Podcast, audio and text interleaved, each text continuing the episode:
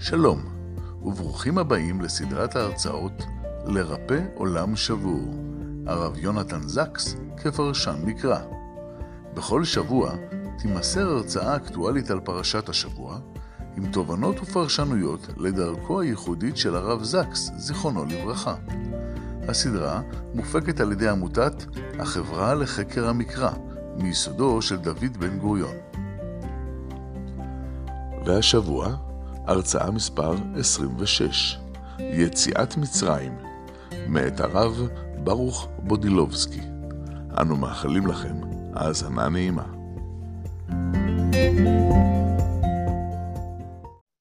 את האמת, אני מאוד מתרגש אה, ללמד היום, אפילו יותר מה, כשדיברנו על עקידת יצחק. ואני רוצה להסביר לכם למה, ולפני זה אני אספר קצת שכשאני, שוב, ב-2010 אה, נסענו, אני ורעייתי, עם כמה מהילדים הקטנים שלנו, ללונדון בשליחות. זו בדיוק הייתה השנה שהרב התחיל את עבודתו אה, על המחזורים.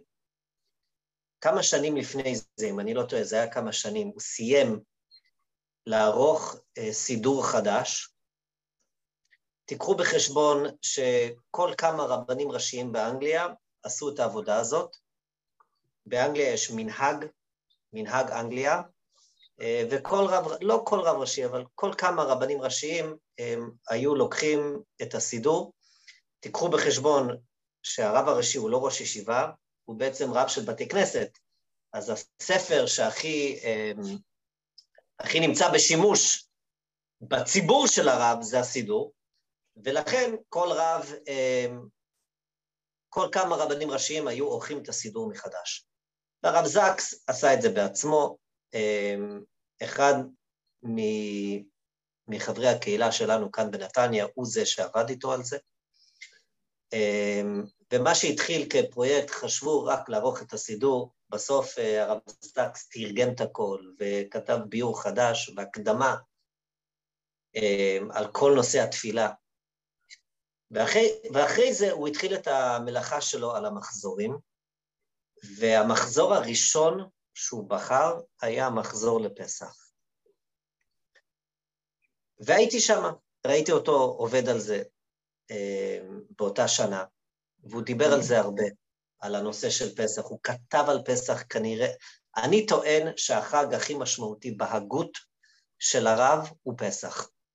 אני ראיתי את זה, אני שמעתי את זה, ותכף גם נראה למה. איך, לדעתי, לעניות דעתי, הרב לא היה רק דובר אדיר ו... ואדם שעם עם חשיבה באמת אה, מיוחדת מאוד, הוא גם היה כותב נפלא מאוד. וקשה מאוד לתרגם, אני יודע שניסו ועושים את זה, לתרגם את הכתיבה האנגלית שלו לעברית, אבל מי שיכול לכתוב, לקרוא את האנגלית, אמ, אני טוען שבהשוואות לכל הכותבים של אומות העולם, הרב זקס, היכולת הכתיבה שלו היא מהטובים ביותר בעולם.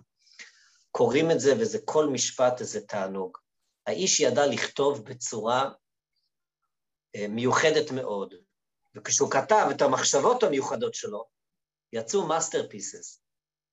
אבל מכל מה שהוא כתב, לעניות דעתי, ובאמת קטונתי, והוא חיבר ספרים ומאמרים, ודברי תורה על פרשת השבוע, מה לא? החיבורים הכי יפים שהוא חיבר היו ההקדמות שלו למחזורים.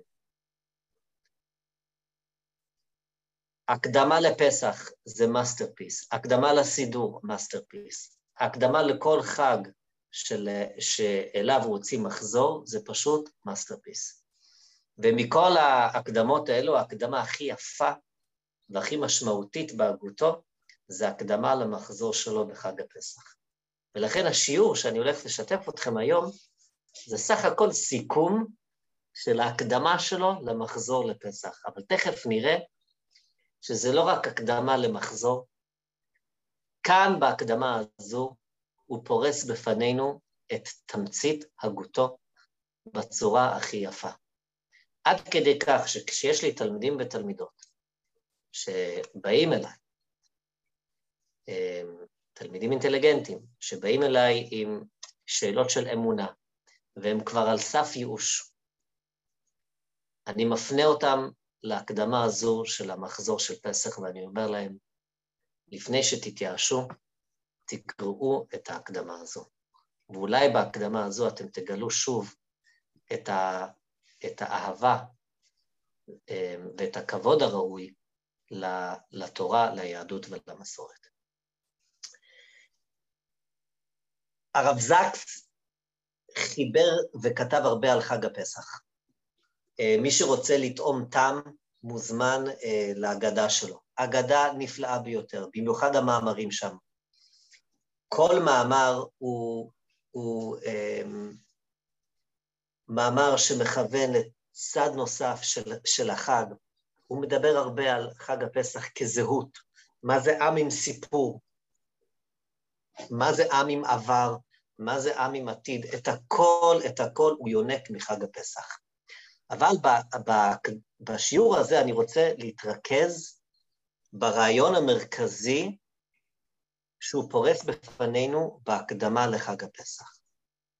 והוא, אני חושב שכן, ישראל, אני חושב שכן, אבל, אני מאמין שכן, אבל לא ראיתי את זה. אמ, אני לא ראיתי את זה, אבל אני מאמין ש... זאת אומרת, אני יודע שבאנגלית זה מה שהם עשו, אני מאמין שגם בעברית הם עשו את זה. אמ, בהקדמה שלו, שלו לחג הפסח, הרב מגדיר מחדש את סיבת הגלות בעם ישראל. אנחנו תמיד למדנו, ומפני חטאינו גלינו מארצנו, שהגלות היא תוצאה של חטא. אדם וחווה חטאו, וכתוצאה מכך יש את הגלות. הם מושלכים מגן עדן. הגלות הוא תמיד תוצאה מחטא. הרב זקס מביא את הגלות למקום אחר לחלוטין, והוא מתחיל עם שאלה מאוד פשוטה.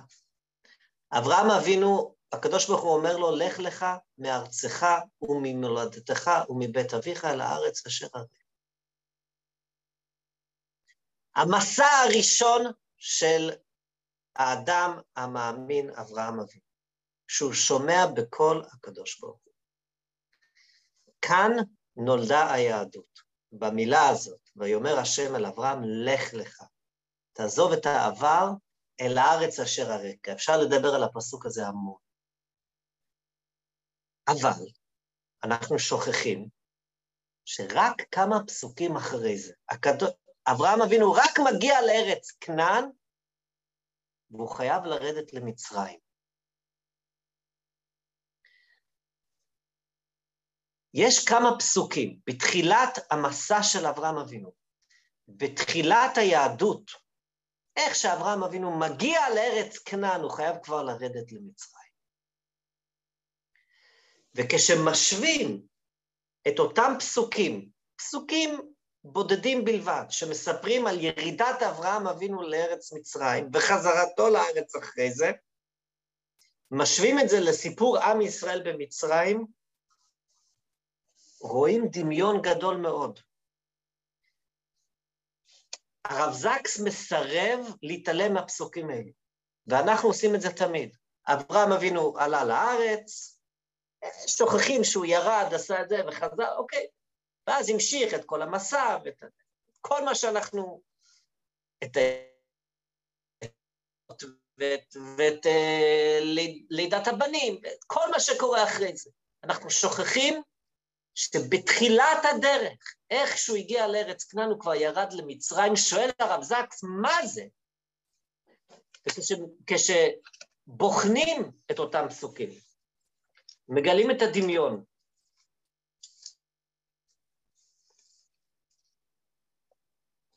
גם אברהם אבינו וגם בני יעקב ירדו למצרים בגלל רעב.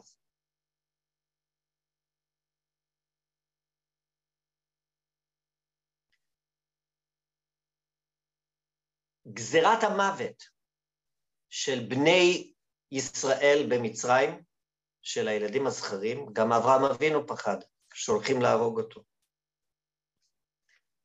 בשני הסיפורים, הפרעה של אותו זמן מקבל מגפות או מכות או נגעים בלשון התורה. כמו שפרעה בסיפור של בני ישראל כבר בסוף השליך, השליך את עם ישראל ממצרים, גם פרעה בסיפור של אברהם אבינו שולח את אברהם, וכמו שבני ישראל יצאו ברכוש גדול, גם אברהם אבינו יוצא ברכוש גדול וחוזר לארץ ישראל. שואל הרב זקס, מה זה? וכמו שאנחנו לומדים ומלמדים את הסיפור של אברהם, של אברהם אבינו, לא חוזרים על אותם פסוקים, זה כאילו זה שמה בטעות. לא היה קורה שום דבר אם הפסוקים האלו לא היו מופיעים, והתורה לא חוזרת על פרטים סתם. לדוגמה, מתוך 40 שנה שעם ישראל היה במדבר, התורה מספרת לנו רק על שנתיים. אז איך התורה מספרת לנו על ירידת אברהם אבינו למצרים וחזרתו ממצרים לארץ ישראל, אם זה לא משהו, משהו משמעותי. אומר הרב זקס, לא רק שזה משהו משמעותי, זה לא בא ללמד איזה וורט על משהו, אלא זה חיוני. זה חיוני לא רק להמשך דרכו של אברהם אבינו, אלא לתחילת דרכו של אברהם אבינו. ניתן עוד כמה דוגמאות. דוגמאות פחות בולטות, אבל למשל גלותו של יעקב אצל לבן הארמי.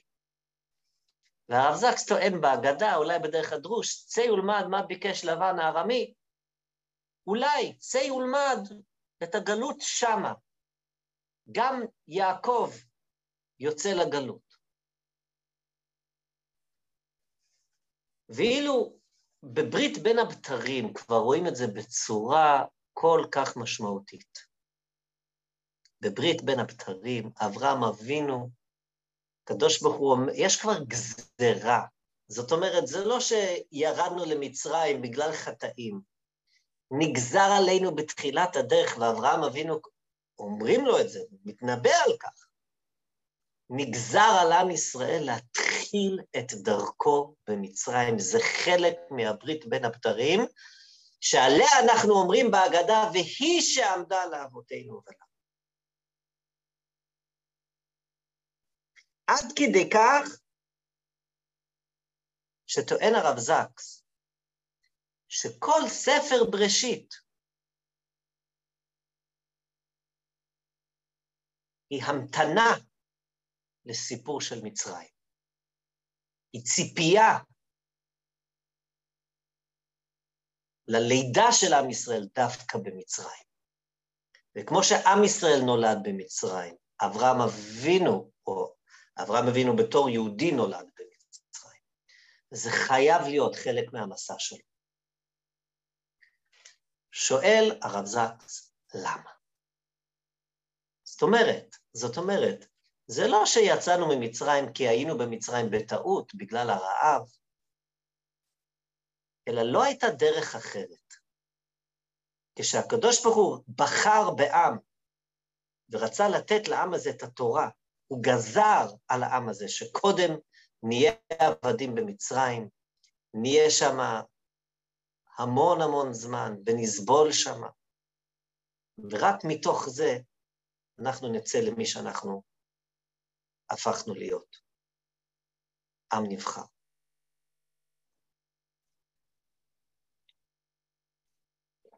וכאן הרב זקס הולך בדרכו של הרמב"ם במורה נבוכים.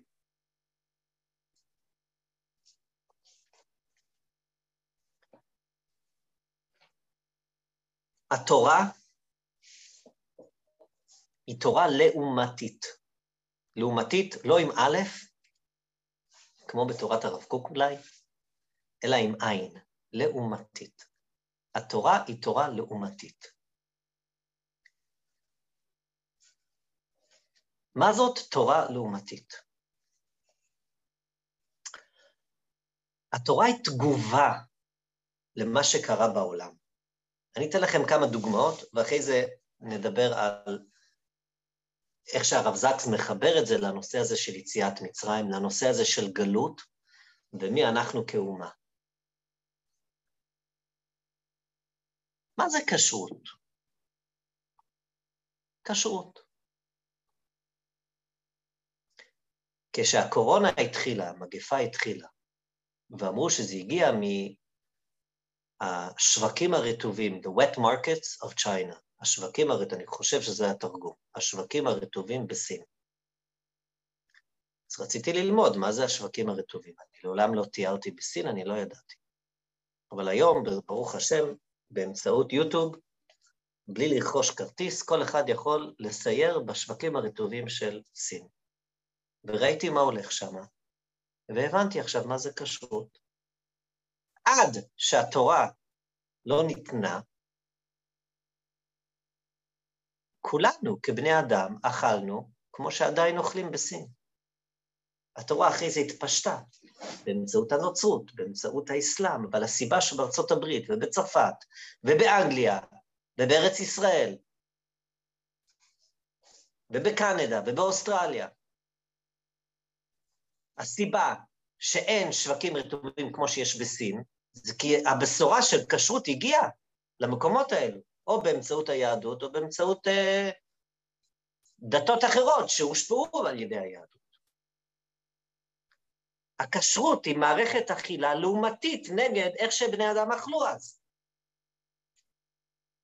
כשהשיעור יסתיים, תיכנסו ליוטיוב, תראו את השווקים הרטובים בסין, ופתאום אנחנו מבינים מה זה כשרות. שבת. שבת באה לעולם כתגובה למערכת שבה בני אדם היו עובדים שבעה ימים בשבוע.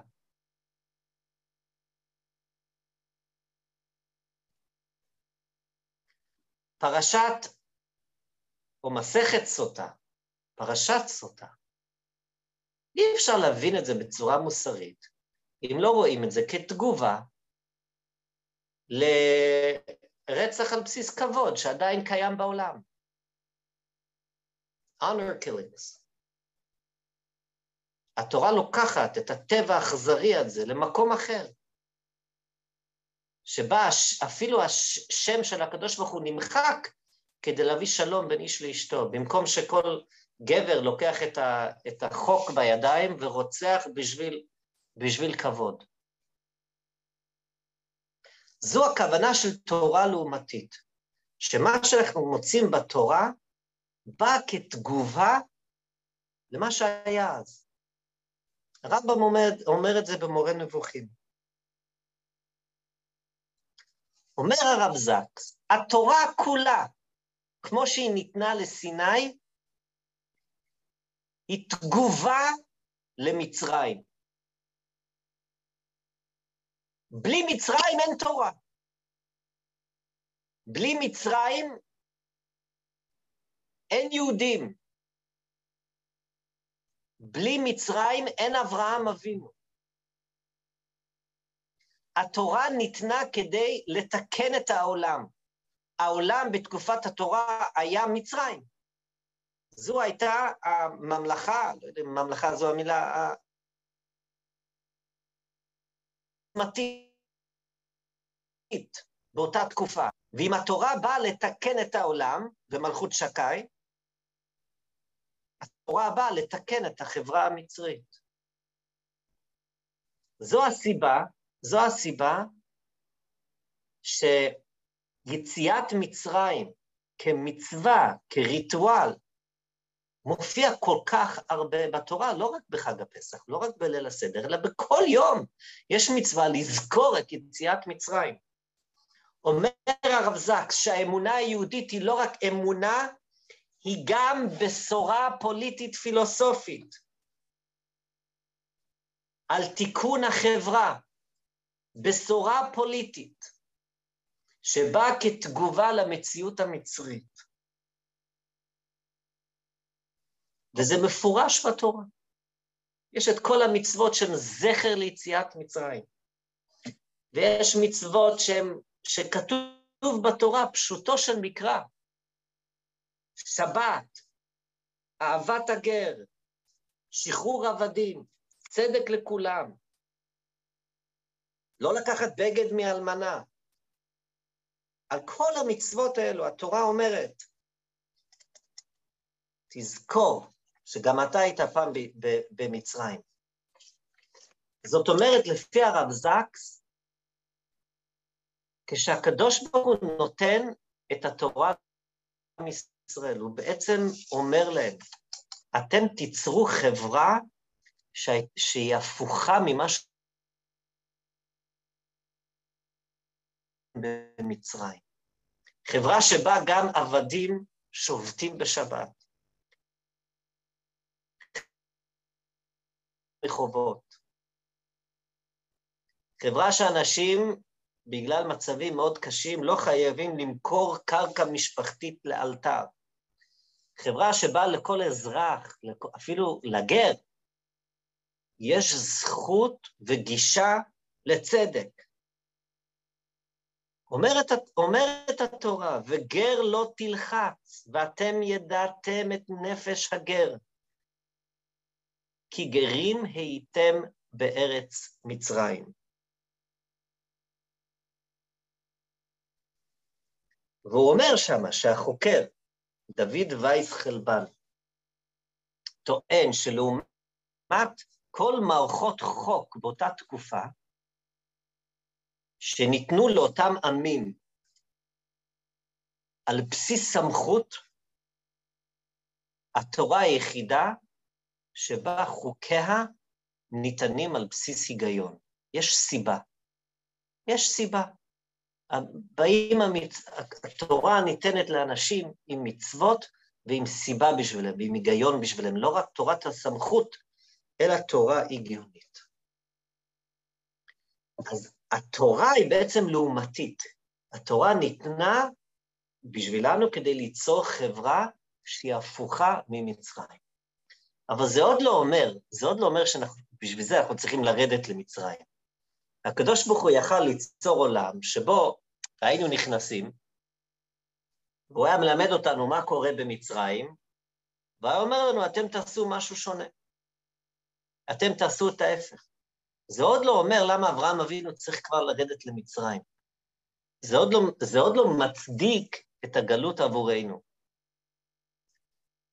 אז כדי להבין, אומר הרב זקס שיש שאלה פילוסופית ידועה, למה להיות מוסרי? אפלטון, פליידו, כתב על אותו אדם שיש לו טבעת, והטבעת הזאת מסתירה את האדם, אף אחד לא... אם, הוא, אם יש לו את הטבעת על. על האצבע, אנשים אחרים לא יכולים לראות אותו. הוא מוסתר. בעצם הוא חופשי. הוא, הוא חופשי מכל שיפוט של בני אדם, מכל עקיפת חוק, הוא יכול לעשות מה שהוא רוצה. שואל אותו פילוסוף, מה אותו אדם יעשה? אני לא מדבר על דברים נוראים כמו אונס, כמו רצח. הוא יכול לגנוב מה שהוא רוצה. את אוצרות המלכות הוא יכול לקחת, יש לו את כל הזמן, ואף אחד לא רואה אותו. הוא יכול לעשות מה שהוא רוצה. למה שאותו אדם יהיה מוסרי? מה נותן בבני אדם הצורך להיות מוסריים? זו שאלה פילוסופית שאין עליה תשובות טובות. אומר הרב זקס משהו מאוד מעניין, שלא מזמן היה איש בשם ג'ון רו, והוא טען כזה דבר. הוא טען שאם אנחנו היינו צריכים לשרטט איזו חברה אנחנו רוצים לחיות בה. אבל כשאנחנו משרטטים ובונים את, את החברה ההיפותטית הזו, אנחנו עוד לא יודעים אם נולדנו לאנשים עניים או עשירים, אם אני זכר או נקבה, אם אני גאון או לא, איזה מין אני, אם אני איש או אישה. זאת אומרת, על עצמי אני לא יודע כלום. אני לא יודע איזה גזע, איזה מין, עשיר, אני לא יודע כלום על עצמי. אבל אני יודע, הדבר היחיד שאני יודע, שהולכים לשים אותי בחברה הזאת. איזה חברה אני הולך לבנות? איזה חברה אני הולך לסרטט? זו שאלה מדהימה. ואותו אחד טוען שאם זאת האפשרות, בני אדם פתאום ישרטטו את החברה הכי שוויונית שהם יכולים לדמיין. אם אני לא יודע אם אני אהיה זכר או נקבה, או אני או עשיר, או איזה גזע, אני רוצה ליצור את החברה שתיתן כמה שיותר שוויון. וזה הדחף למוסר האנושי.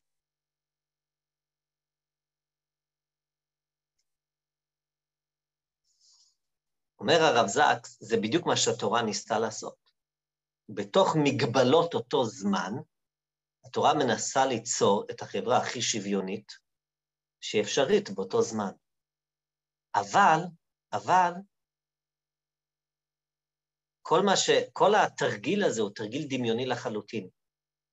כי בסופו של דבר, אומר הרב זקס, חוקי החברה לא נוצרים אצל אנשים שמסרטטים שלא יודעים מה יהיה. החוקים מחוקקים אצל האנשים עם הכוח, בפרלמנטים, בכנסת, במוקדי הכוח. במוקדי הכוח, אחרי שאנשים כבר יודעים, אם הם עניים, אם עשירים, אם הם, אם הם גברים, אם הם נשים, כל, אחרי שהם יודעים כבר את הדברים האלו, ויש להם כבר את הכוח, הם אלו שמחוקקים חוקים. כשצריך לחלק חתיכת עוגה בין שני ילדים, חותכים את העוגה לחצי, ואז הם רבים איזה חלק יותר גדול, איזה חלק יותר קטן, ומי מקבל.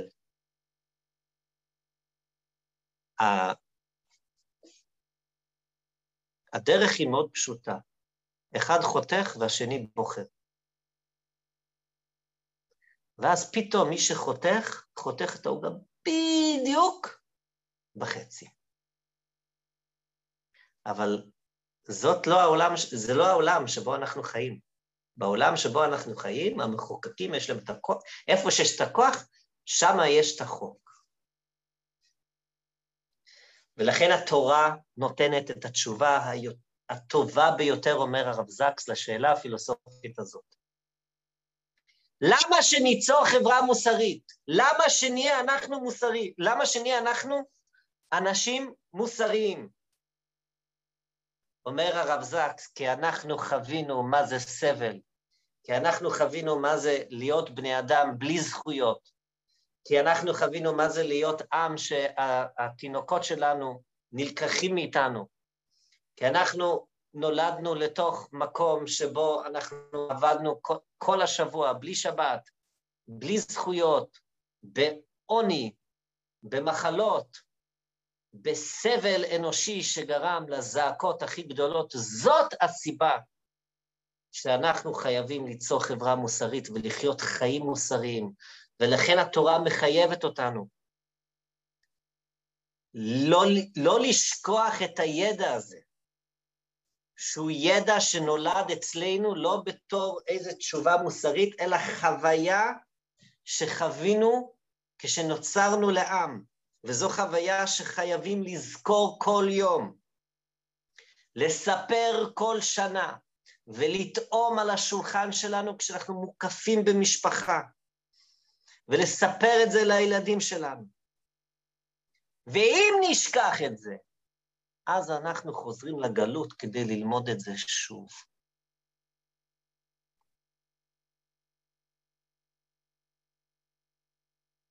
אם התורה היא תורה שבאה לגאול את האדם מהסבל שאדם יוצר לעצמו,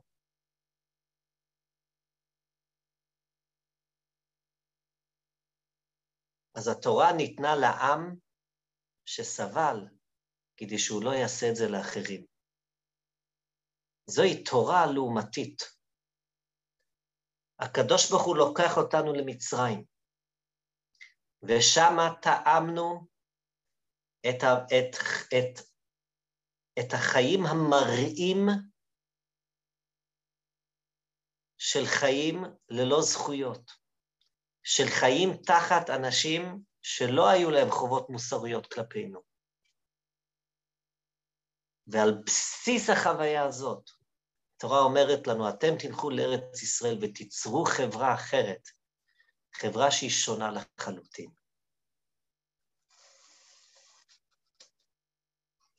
הרב זקס אחרי זה מדגיש את הנקודה הזאת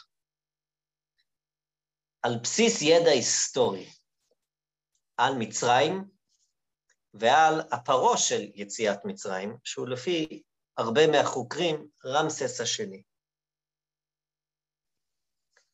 אומר הרב זקס שלפי החוקרים רמסס השני בנה לעצמו יותר מונומנטס, אנדרטאות, לכבודו, מאשר כל אדם אחר בהיסטוריה. האדם בכל ההיסטוריה האנושית שבנה לעצמו הכי הרבה אנדרטאות, היה רמסס השני בעצמו. פרעה שלט על מצרים בתור אלוקים, בדיוק כפי שהשמש מלך על העולם. אנחנו מדברים על, על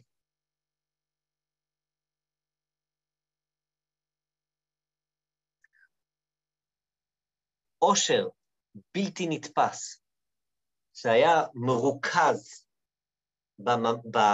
באותם, שליט, באותם שליטים, שראו את עצמם לא רק כבעלי זכויות מעל כולם, אלא כ, כבני אלוקים ממש. רמסס במצרית זה הבן של, של האלוקים של השמש. זאת אומרת, הם, הם ראו בעצמם אלוקות ממש. הם נקברו בארונות מזהב טהור, שהיה טמון בתוך אוצרות שאי אפשר לדמיין. ולעומת זאת, המצרים עצמם, האנשים, הוטלו עליהם מיסים כבדים מאוד כל החיים, בקושי ידעו קרוא כתוב, ותיקחו בחשבון שהמצרים בעצמם היו עבדים לפרעה. לא רק, לא רק בני ישראל, גם המצרים עצמם היו עבדים לפרעה, ואפשר גם לבדוק את זה ב... אמ, כאשר, ה, כאשר הנהר, כאשר היו שיטפונות, אז כל, המצ, כל המצרים היו חייבים אמ, להתגייס לטובת הממלכה, ולא היו מקבלים על זה אגורה. זה היה סוג של עבדות. עכשיו אומר הרב זקס, הבה נשווה את זה למלוכה שהתורה נותנת לעם ישראל. מלך ישראל, היה לו אסור, נכון, להרבות בסוסים, סוס פרעה.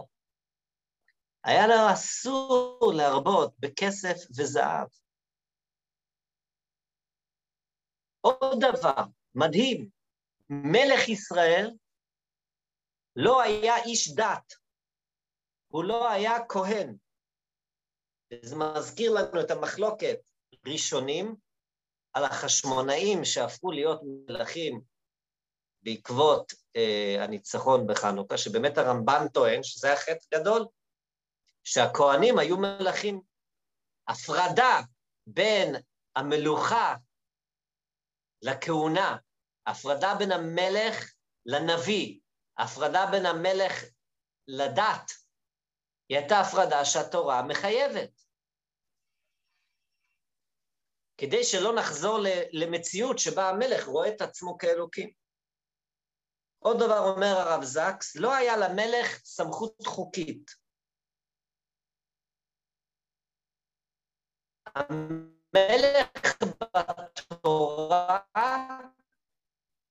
לא באמת היה מחוקק.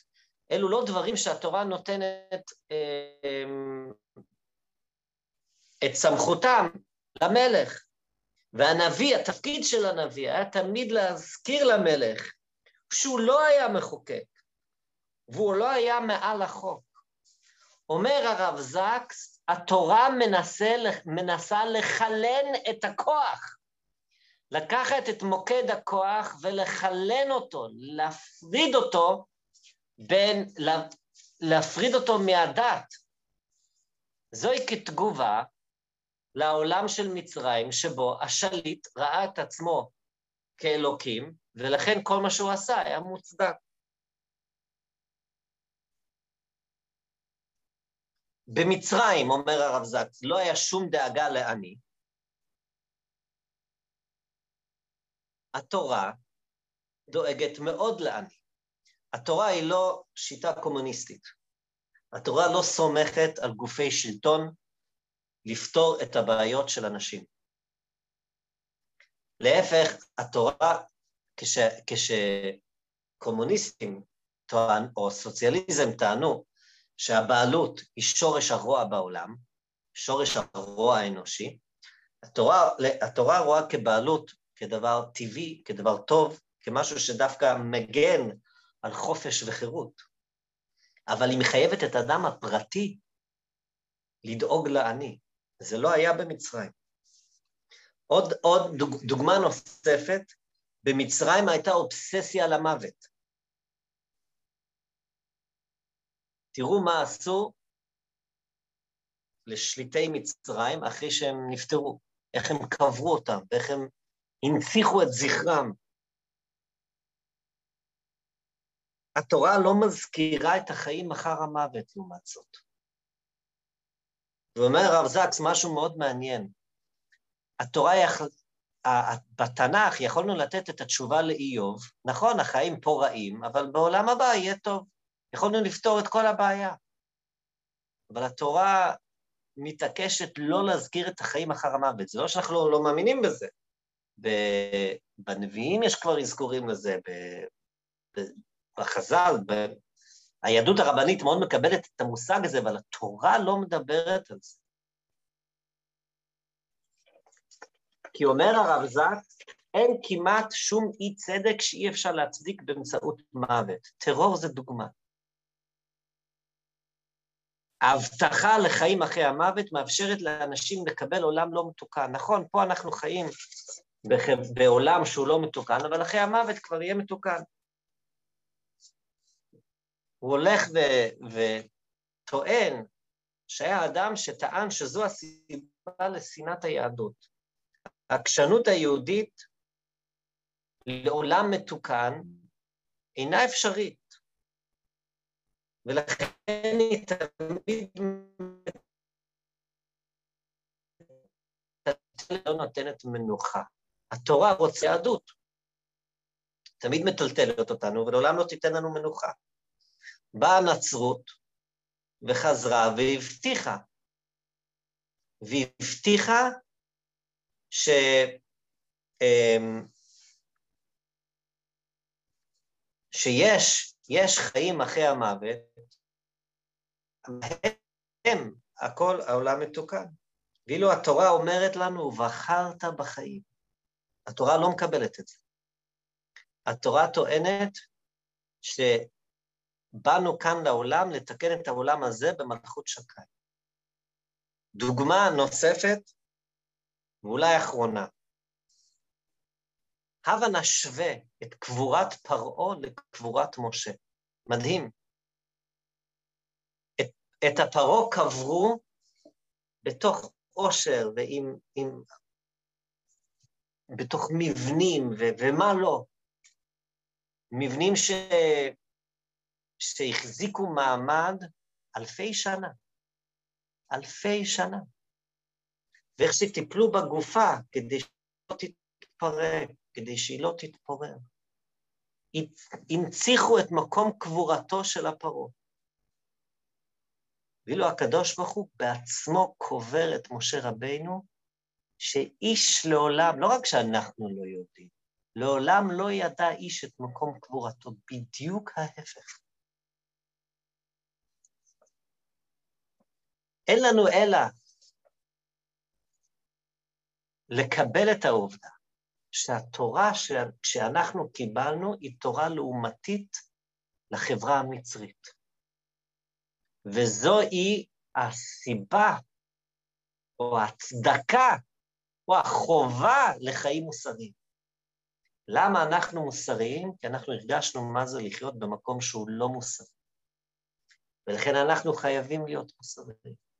זו ההצדקה הפילוסופית לרצון וליכולת ולחובה שלנו להיות מוסריים. אנחנו חוזרים לנושא הזה של הגלות.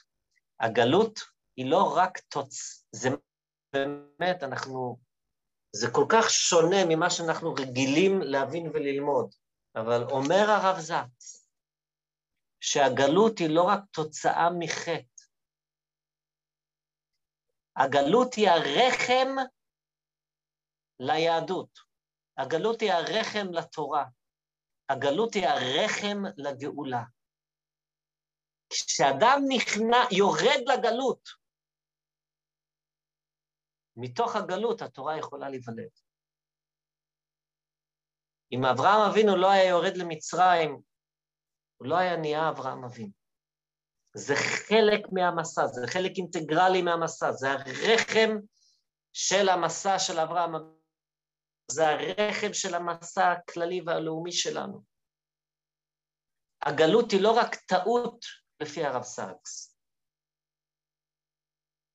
הגלות היא הצדקה לגאולה. התורה היא תגובה לגלות.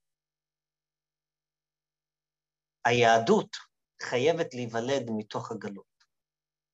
ואם אנחנו לא לומדים את המסר הזה, אז אנחנו חייבים לחזור לגלות. זה מה שהכוונה הוא מפני חטאינו גלינו מארצנו. זה לא רק כעונש, אלא זה כדי ללמוד את הכל מחדש, כדי ללמוד, להבין מה זה התורה שאנחנו קיבלנו. אני רוצה לסק... לסיים עם אה, רעיון, באמת זה ייקח רק דקה, אבל זה רעיון שאולי מסכם את כל מה שאנחנו למדנו היום. למה התורה לא ניתנה לארץ ישראל? זו, לא ניתנה בארץ ישראל? זו שאלה מפורסמת. לא היה צריך לתת את התורה הקדושה בתוך הארץ הקדושה, בארץ ישראל? התשובה היא... התורה טוענת שלפני שבונים מדינה, לפני שמקימים בית לאומי, צריך קודם לבנות חברה, חברה בריאה. קודם במדבר אנחנו לומדים מה זה צדק צדק תרדוף, ומה זה שופטים ושוטרים תיתן לך בכל שעריך, מה זה חוק, מה זה צדק, מה זה צדקה, מה מוסר. אחרי שבנינו חברה, אפשר לבנות מדינה. אוי ואבוי, אנחנו רואים את זה בהיסטוריה עד היום. אוי ואבוי לקבוצת אנשים שמקבלים מדינה, שמקבלים כוח, לפני שהם בנו חברה בריאה. האסונות הכי גדולים, הכי גדולים באנושות, קורים כשקודם יש מדינה ואחרי זה יש חברה. התורה אומרת לו, קודם יש חברה בריאה, ואחרי זה אפשר להיכנס לארץ ישראל. זה מה שרציתי לשתף אתכם בכמה דקות, על המרכזיות של פסח, לא רק בתור חג, בתוך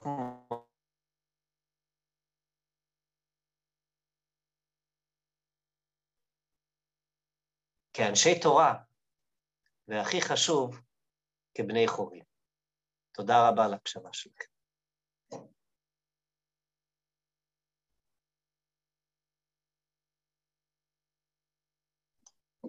סליחה. תודה רבה, הרב ברוך. באמת מרשים, באמת מעניין, מרתק מאוד. לפני שנמשיך, יש לי חובה מוסרית להזכיר שהשיעור הפעם נעשה לזכרו של אליהו דור בן אלתר שמעון, בן אב, שם משפחה בן אב ברנולץ. נפטר בט"ז בשבט תשנ"ט, זה גם מופיע על השיקופית שהייתה בהתחלה ותהיה גם בסוף. נקודה שנייה, יש בצ'אט שאלה איך אפשר לקבל את התרגום האנגלי של ההקדמה של הרב זקס ספר להגדה של פסח הזה, או שזה לספר המועדים באיזשהו, באיזושהי דרך. אז אם יש אה, דרך שאתה מכיר אפשר לקבל את זה באנגלית או בעברית? באנגלית. אוקיי, אז זו, לי יש את זו זה... השאלה. ב... אוקיי, לי יש את זה במחזור עצמו. אמ, הרב הוציא באמצעות קורן, ושוב, זו הייתה חוויה אדירה לראות את זה, הוא, הוא השקיע את, אני לא רוצה להגיד את כל כוחו, אבל המון כוחות אה, בפרויקט הזה. אמ, ובאמצעות קורן הוא הוציא את המחזור. אם תיכנסו לאתר של קורן, אתם, אל תקנו רק כל מחזור שמוכרים. זה חייב להיות המחזור של הרב זקס. אמ, ושם, בתוך המחזור, יש אפשרות. אוקיי, אז... מחזור של הרב זקס, אז יש שם, הם הדפיסו את זה, הם לקחו את כל ההקדמות האלו, והדפיסו, אמ, והדפיסו אותם בספר נפרד, וזה מה שישראל אמר, שאולי זה הספר שהם תרגמו אה, לעברית. דרך אגב, אה, אני רוצה לומר לכל המאזינים, אנחנו קיבלנו מהוצאת קורן את האפשרות לקבל את כל הספרים של הרב זקס ב-20% הנחה. אנחנו נפרסם כנראה כבר בשבוע הקרוב, אנחנו נפרסם את הקופון שבו אפשר, אם הקופון הזה יהיה להיכנס למערכת של, ה, אה, של קורן, ובו לקנות את הספרים עם 20% הנחה. אני חושב שזה יכול לעזור למי שירצה לקנות, זו הנחה משמעותית וכדאי להשתמש בזה.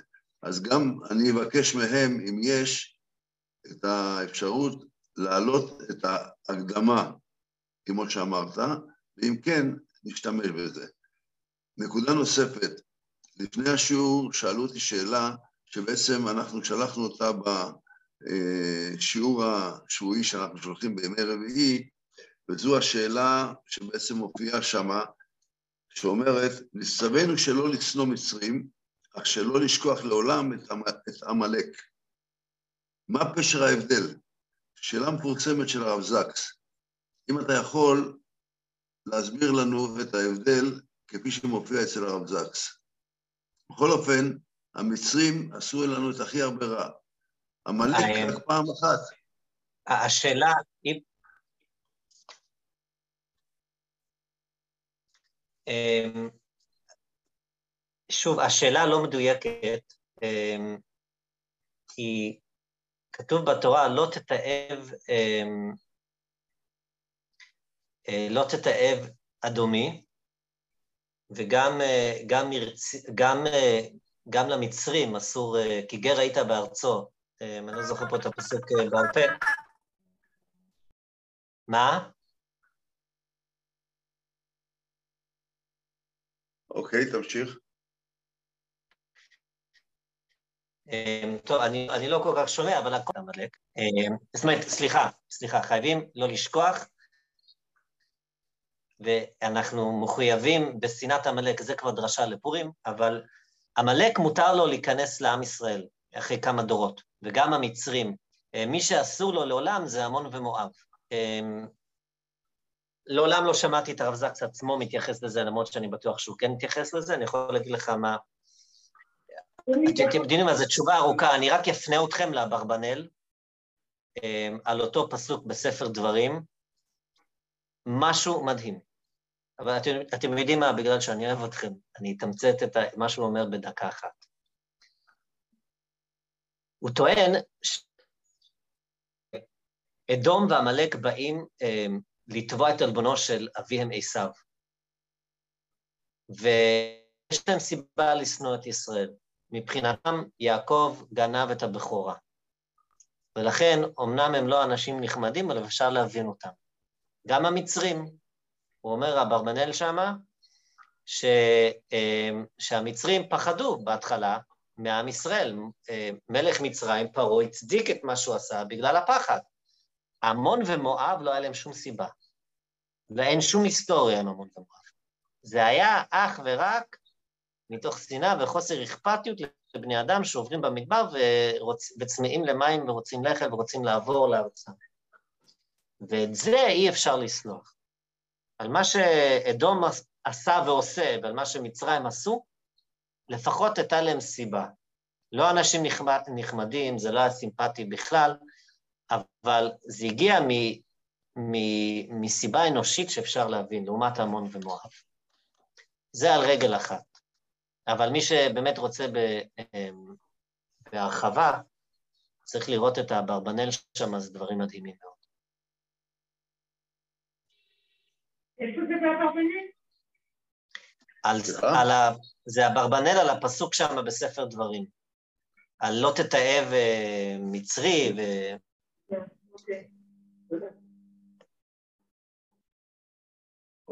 יש להם עוד שאלות בבקשה? אתה, אתה העלית ישראל נושא מאוד מעניין, אה, והוא אה,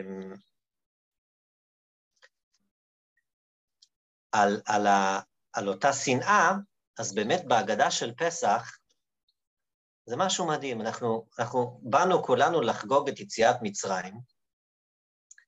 Um, היציאה מאותו האיש שעליו התורה אמר שהקדוש ברוך הוא הכביד את ליבו. ואילו באמצע ההגדה אנחנו פתאום אומרים שהיה מישהו יותר גרוע, לבן הארמי. למה אנחנו בליל הסדר אומרים את זה? אז החוקרים טוענים, החוקרים טוענים שההגדה נוצרה בתקופה ש... מצרים, אמנם זה כבר היה מהדורה מאוחרת של המצרים, אבל הם שלטו על כל מה שקורה, אמ, וכדי קצת להנמיך את הלהבות ולא להיות פרודקטיבי, אז בליל הסדר אמרנו, נכון, זה, אבל יש לנו אויבים יותר גרועים. אמ, זה מה שהחוקרים טוענים.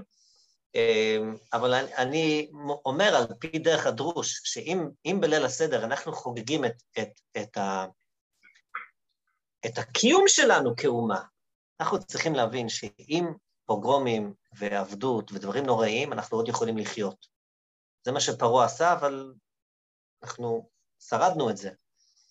אבל האיום של לבן שלא נות... שנותן לנו אפס עצמאות, עם זה אנחנו לא יכולים לחיות.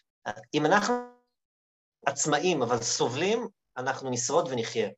אבל כל המהות של לבן היה לא לתת ליעקב להתפתח, להיות עצמאי, ועד שהוא לא עוזב את לבן, הוא לא מקבל את השם של ישראל.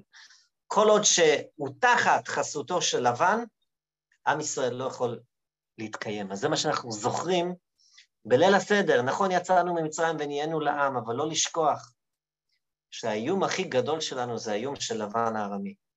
אם אנחנו, אם לא תהיה לנו שום עצמאות, עצמאות חינוכית, עצמאות רעיונית, עצמאות פיזית, לא נוכל להתקיים.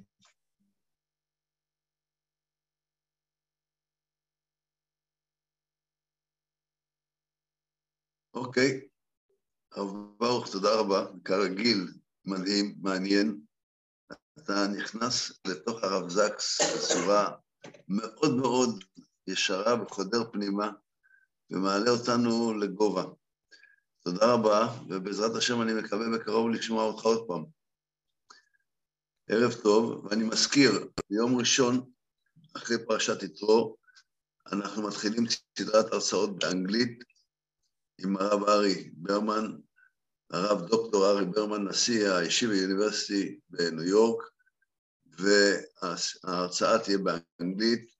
אם אתם רוצים לשמוע אותה בתרגום סימולטני, בבקשה תשלחו מיילים, תשלחו הודעות בוואטסאפ, בכל דרך שאתם רוצים, ואנחנו ננסה לבנות את החלק הזה של ההרצאה שיופיע גם בעברית.